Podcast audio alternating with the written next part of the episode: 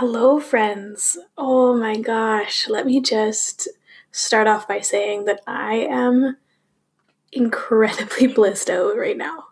I just taught my very first meditation class at Lucid Yoga. My very first meditation class. Like, I was the teacher. Like, I sat in front of the class and taught it in a studio. What? Oh my god. I after it was done, I literally just walked around and was like, "Oh my god, what? Oh my god," and just like, I don't know, couldn't believe, couldn't believe how quickly this transpired into my life. It's interesting because I had planned to take my meditation teacher training last year May 2018.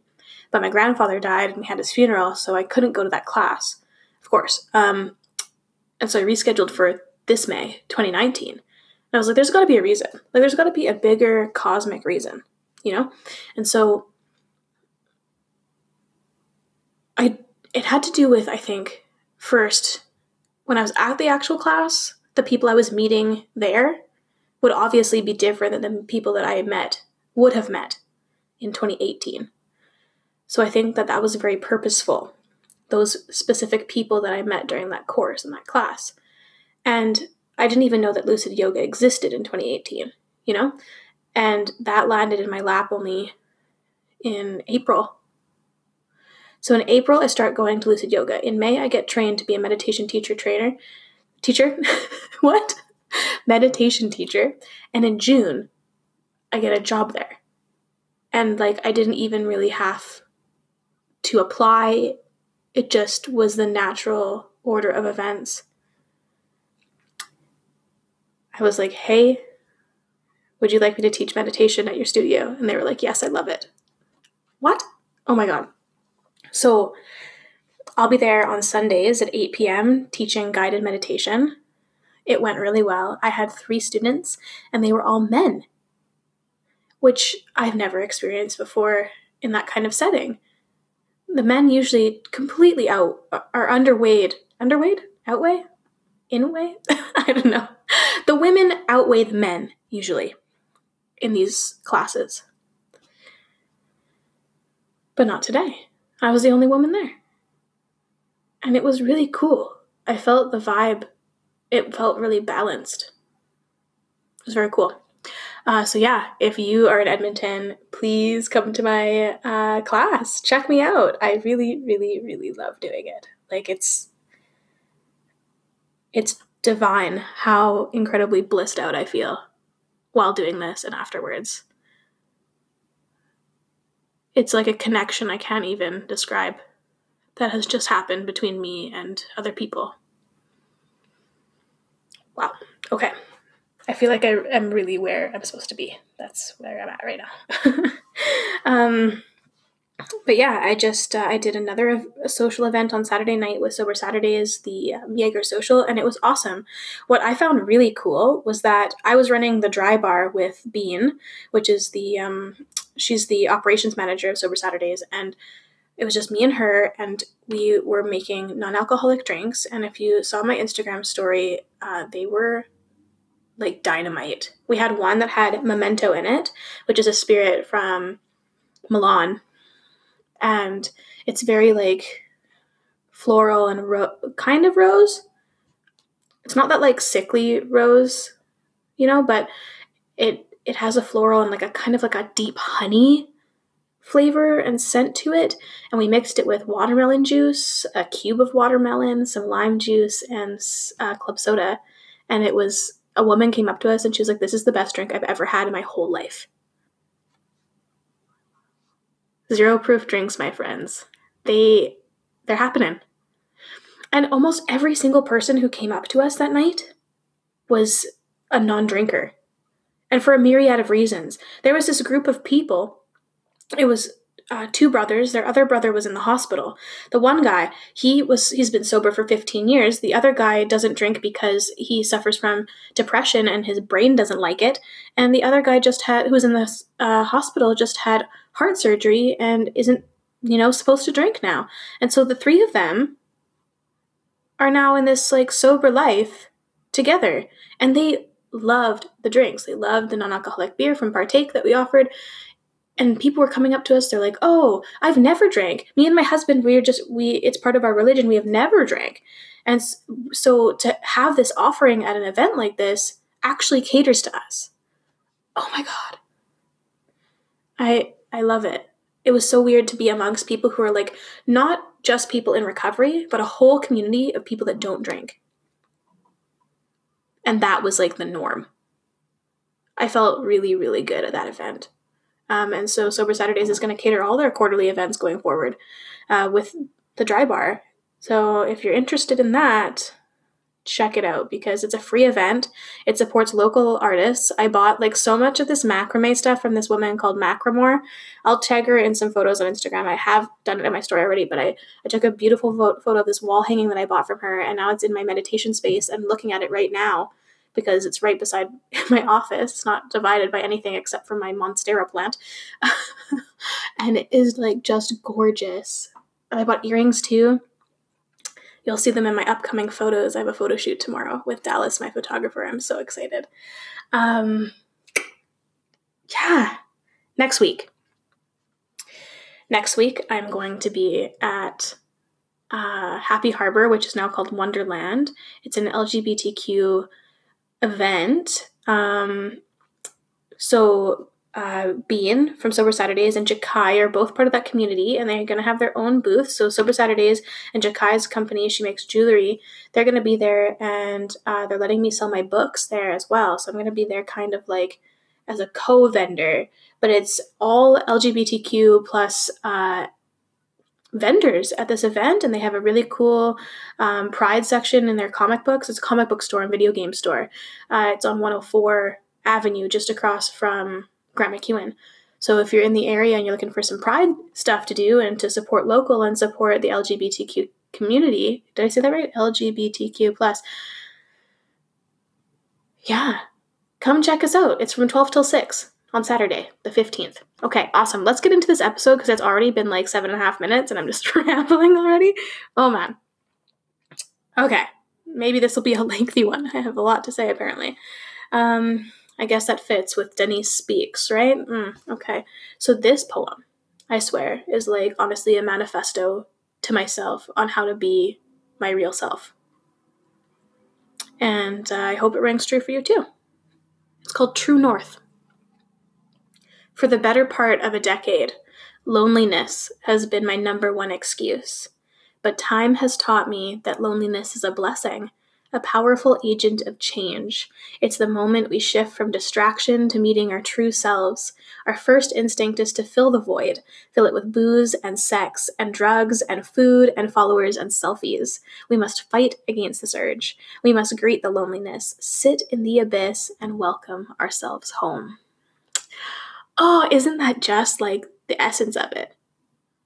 Just in like the very beginning of sobriety, when you take away the thing that has been filling the void, albeit making it larger as you do it, it's just kind of like pouring water into a crack in the cement. And as it freezes over winter, the crack gets larger because the water expands.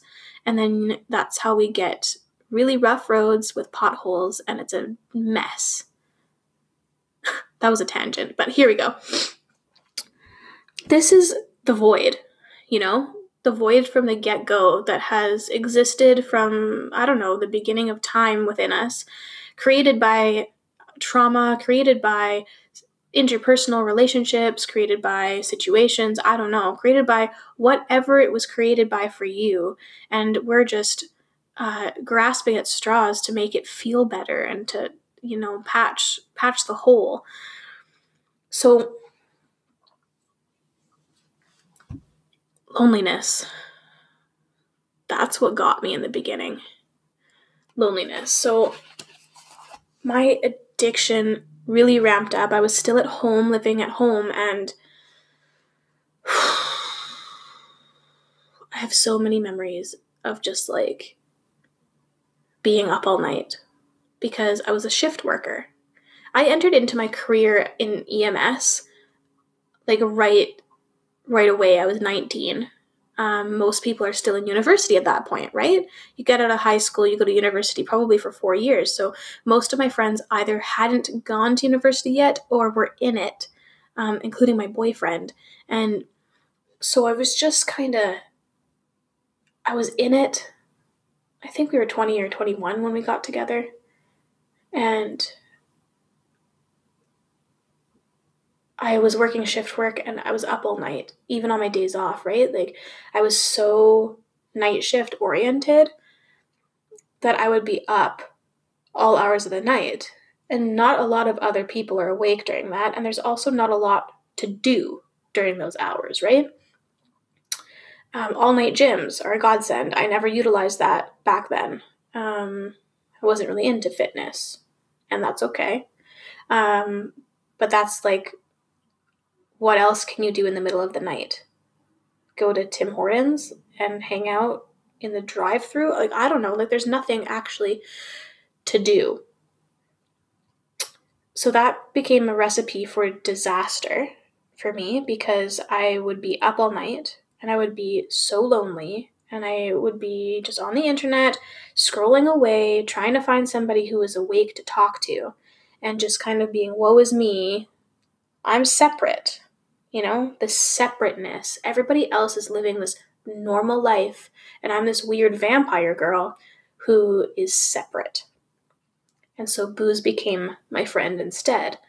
And I would just lay on the couch and drink all night and like watch Criminal Minds all night on my computer, just on the couch like that.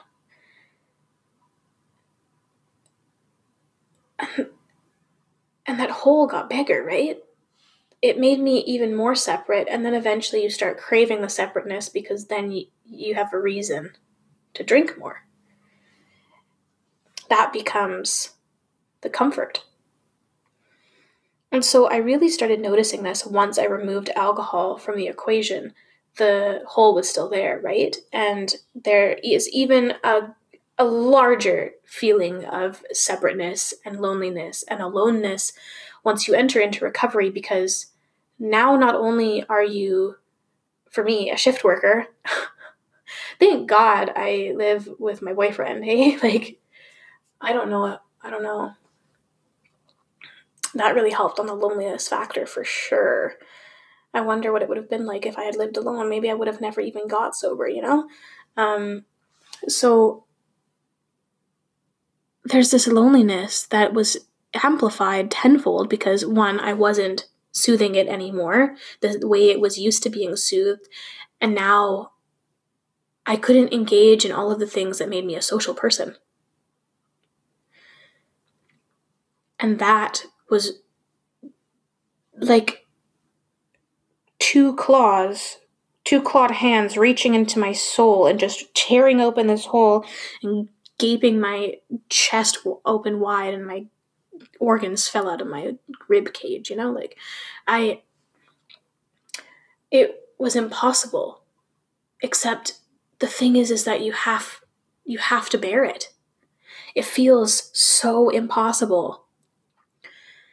But the only way for that hole to sort of stitch up and mend back together is to stop putting horrible toxic shit into it you know instead of ripping it open at every chance. You just you just have to sit. And it sucks. It feels like you're dying, but you have to do it. And so I started noticing too, like when I would get this sort of anxious loneliness feeling, I would reach for my cell phone and start scrolling through social media, and I would, um,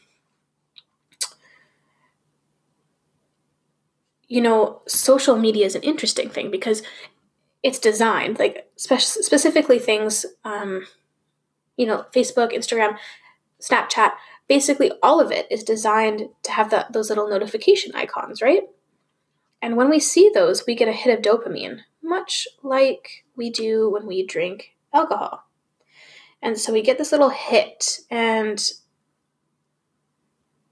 I just got my nails and I tried to snap and it was like nothing. Sorry. uh, but yeah, so it's designed to it's designed to addict us to it and to get this rush every time we see that somebody likes our stuff, likes us, is interested in us, has sent us a message, is communicating with us. Somebody has cast the net and caught us, you know? Like we like we're now connected and someone has chosen us and it feels really good and we want more of it.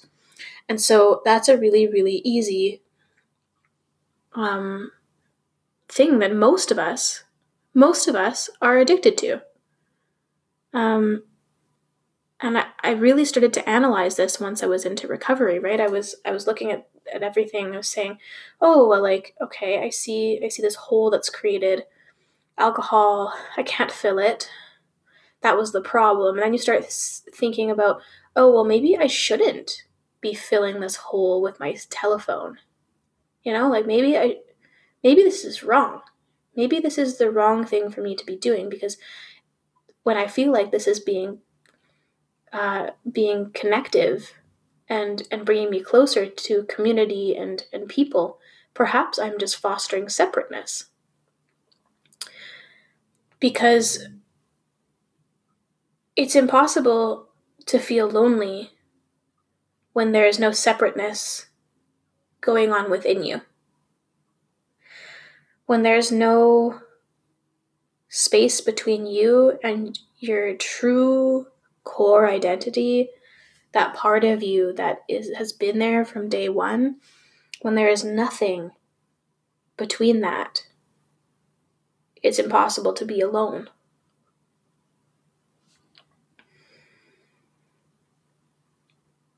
There's so much that we use sex and food booze, drugs, social media, all this stuff. There's so much stuff. It's endless. Video games. It's endless. This this availability of things for us to use as salve for our wounds. It is soothing. It makes us comfortable. Makes us it feels known you know? It, it's like a place where we can go and and feel like okay we know this we can control this this is okay.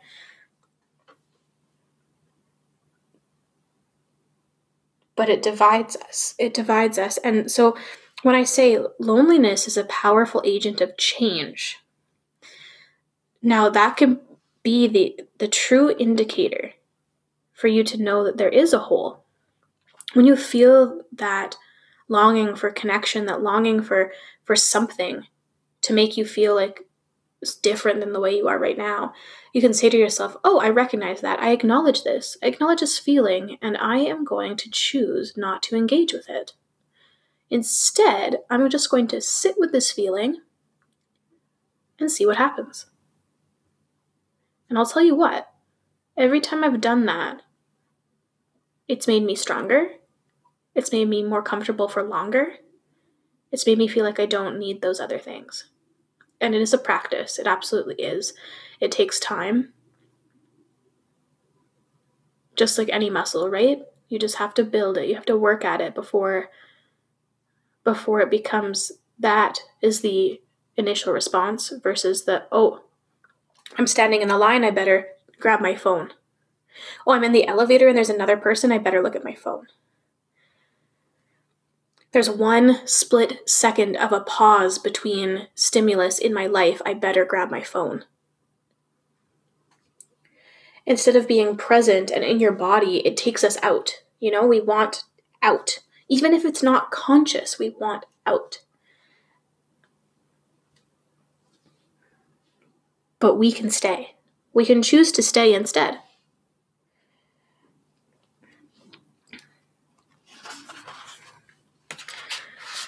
Let's look at this again. Let's open it up here. True North. And that's the thing, I, I called it True North because it's like a compass. It's like the symbol that's like, okay, you feel lost. Well, here it is actually. This is the direction. You should not go in the way that feels like you should. You should go against it. You should go the opposite direction and just be. Connect with yourself rather than connecting with your screen. And you just sit there in the abyss, sit in the abyss, and you welcome yourself home. It's like, oh, hey, I haven't seen you for a while, you know? Hey, what have you been up to? Check in because we've been vacant for a long time. We haven't been here.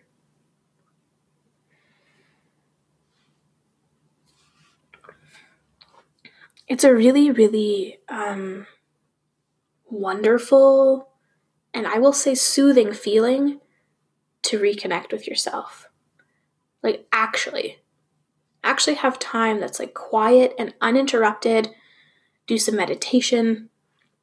I mean, I will always plug meditation. It's a great way to to get back to you. You can actually ask um, these questions of yourself while you're meditating. You can, um, when you're having thoughts that crop up, you can say, "Okay, who is having these thoughts?" is it really like is it really my true self that's having these thoughts or is it my ego or is it just this these preconceived notions that like i should be doing this or i should feel this or all these shoulda woulda coulda kind of kind of stuff and these cyclical thoughts that kind of trap you and and i just read i just read a poem It was called Overthinking and was by um, Sadina something on Instagram. Oh man, I can't find my phone right now. I literally just had it. But um, the notion was overthinking um, fosters old ghosts. And when you overthink, it traps them and makes and, and makes you feel haunted. So when we can we can sort of like quiet down and get into ourselves we banish those ghosts you know? We banish the the negativity and the cycles of feelings that make us feel like there should be something else when the only thing that you actually need is is you and your heart and your soul. And it's always there. It hasn't gone anywhere. You're like yeah sure you've been escaping. But you've always been here. And you can come back. You can come back and sit in your body and you can ask yourself, who is having these thoughts? And do they serve me? And if the answer is no, then release them. Keep coming back to it. It might not happen the first time, the second time, the tenth time, the hundredth time but the practice of releasing the things that do not serve you, including that feeling of loneliness.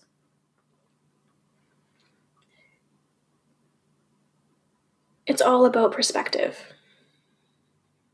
It's about seeing the fact that that, that loneliness is not meant to send us searching outward, it's supposed to make us search inward there's all these weird feelings in the body that I think we have been mi- misinterpreting for a long time, like anxiety. It feels like fear.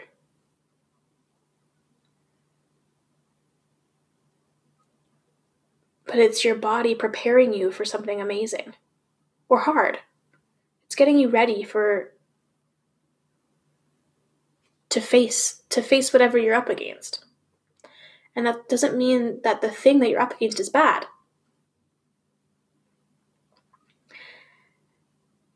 It's just perceived as important. That's what it means to me, anyway, for my own. It, it, it means follow the path. So then the weird feelings like loneliness or anxiety, that's the thing that you need to follow. You just you follow it down the path, follow it down inward and, and really explore and be like, okay, why am I feeling like this? Why?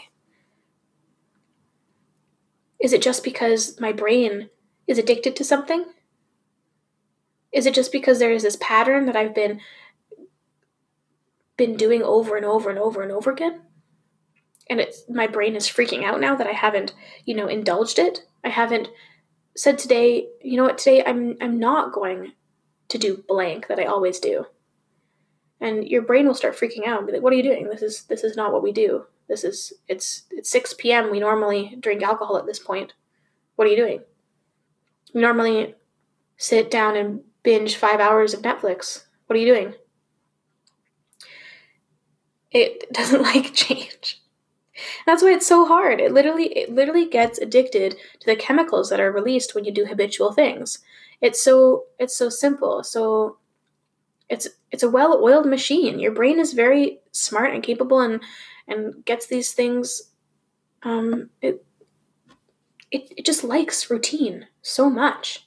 And when you flip that on its head, it freaks out.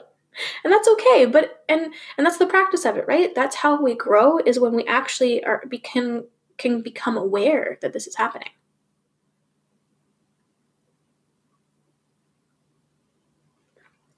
To me, it becomes incredibly interesting. I've always been a sucker for science, especially like neuroscience. I find it so thrilling. Thrilling? I would say enthralling. Let's do that one instead. Thrilling. What a wild ride! Like, I don't know. It's fine. I like it. I do find it incredibly interesting. And the more I can understand it, the why, how, it makes it so much easier to be like, oh, I see what you did there, brain. Hmm. Curious. But not today. Not today, brain. Okay. That about wraps it up, I think. True North. For the better part of a decade, loneliness has been my number one excuse. But time has taught me that loneliness is a blessing, a powerful agent of change. It's the moment we shift from distraction to meeting our true selves, our first instinct is to fill the void, fill it with booze and drugs and sex and food and followers and selfies.